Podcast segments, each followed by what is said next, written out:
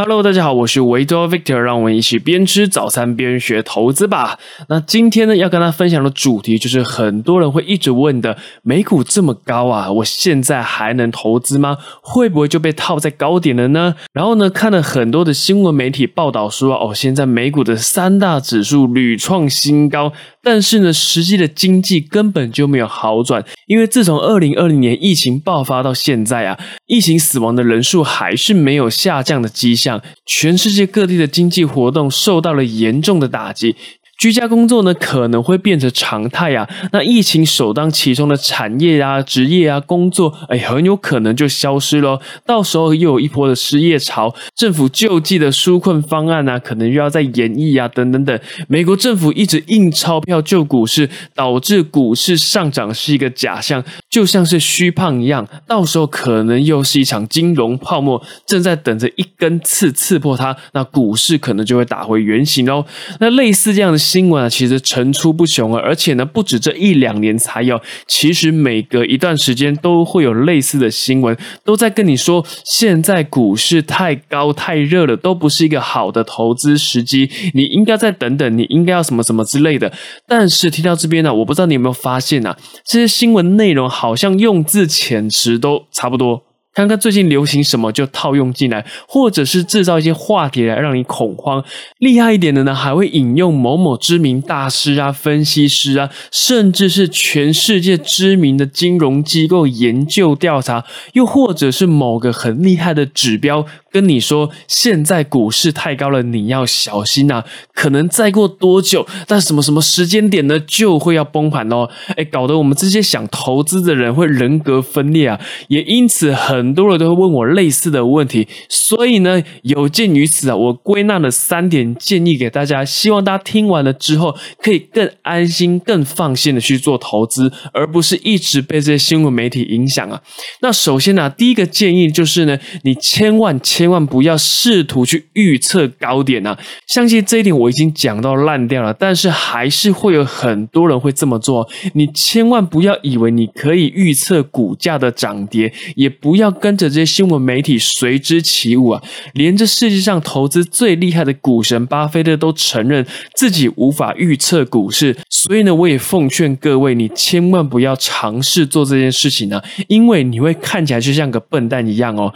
那什么是高点呢？很简单，股价跌下去，你就知道什么是高点了；什么是低点，股价涨上去，你就知道什么是低点了。高还会再更高，低还会再更低。现在你可能觉得是高点。但是在若干年之后，你回头看，哎，相对就是低点哦。你可能还会在怨恨自己，哎呀，当初怎么没有投资？但是呢，千金难买早知道，时间一去是不复返的。你不要去烦恼这些你无法控制的事情，你要去思考你可以控制、你可以做的事情。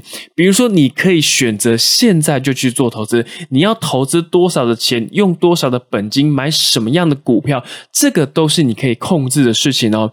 像二零。零八年不是进入海啸吗？在零八年之前的高点，标普五百指数啊，曾经有到一千五百多点哦。但是呢，现在已经四千多点了。所以你回头看当时的高点，其实以现在来讲就是相对的低点。你的格局要放大。那可能有人说，在零八年那时候崩盘的时候，是从高点跌到了差不多一半的百分之五十趴左右哦。那心脏肯定会承受不住的。这个时候呢，我就要讲到第二点了。第二个建议就是你要做好资产配置。那如果你是我节目的忠实粉丝，你应该会一直都听到我一直强调资产配置的重要性。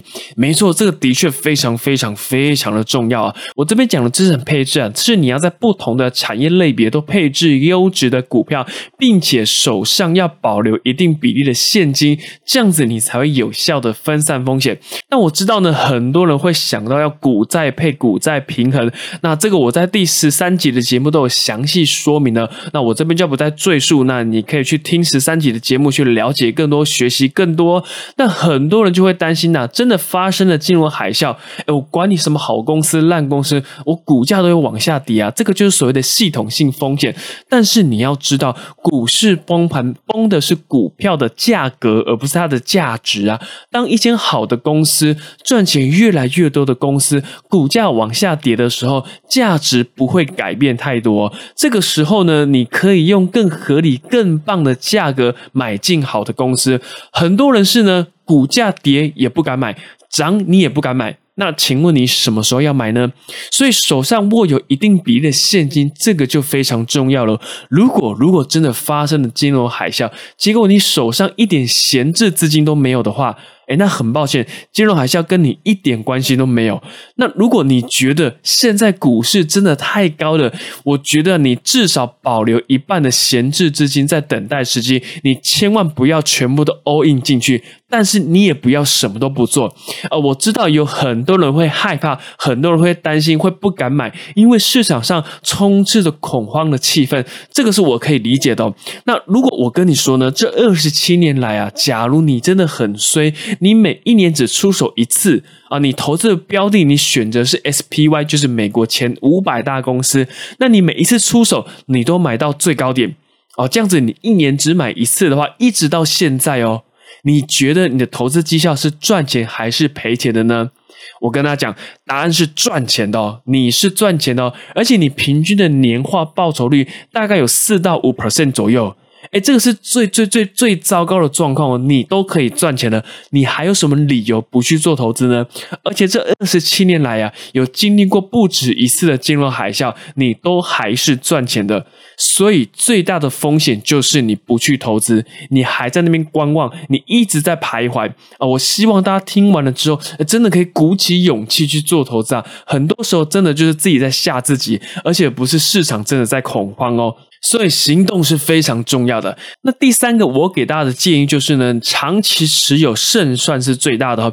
我非常喜欢我的一位好朋友，叫做 Jason 啊，他的频道，他 YouTube 频道叫做一步一脚印 TV。那有兴趣的朋友都可以去订阅他一下。他有说过一句话，他说：“如果你要在股市里面赚钱的话呢，重点不是你多会挑好的时机进场，重点是你待在股市里面的时间有多久。”哎，很多人都不明白长期持有与复利的威力，那反而是选择在股市里面杀进杀出啊，做波段啊，做当冲啊，等等等。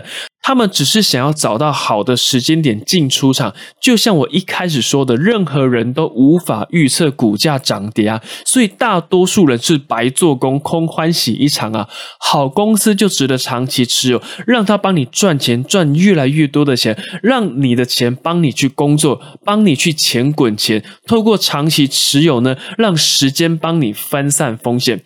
这个听起来好像很容易，但是你要真的做到。是非常困难的事情哦，因为真实的状况、真实的股市并不会一帆风顺，你会遇到股市崩盘大跌，你会听到你身边的朋友哎叫你赶快逃命、赶快卖股票，甚至你会看到很多新闻媒体在制造很多恐慌的话题。所以我跟他讲，长期持有这是一个过程，这是一段旅程，你不要去猜测股市的起伏，你要做的事情是你要相信股市，尤其是美股的表现是会越来越好的。在股市里面乐观的人呢，才可以真正的赚到钱哦。那最后呢，我再跟大家讲一下，不管现在是高点还是低点。重点是你要真的去行动，你要真的去做投资。钱放在银行呢，你反而会因为通膨而贬值的。我希望这期节目有帮助到大家，然后也可以解决大多数人心中的疑惑啊。那以上就是我想跟大家分享的内容。当然，你有一些问题都可以透过 Facebook 或者 IG 私讯我。喜欢的节目你要记得订阅，也欢迎分享给更多喜欢投资理财的朋友。那我们就下一期节目再见喽，拜拜。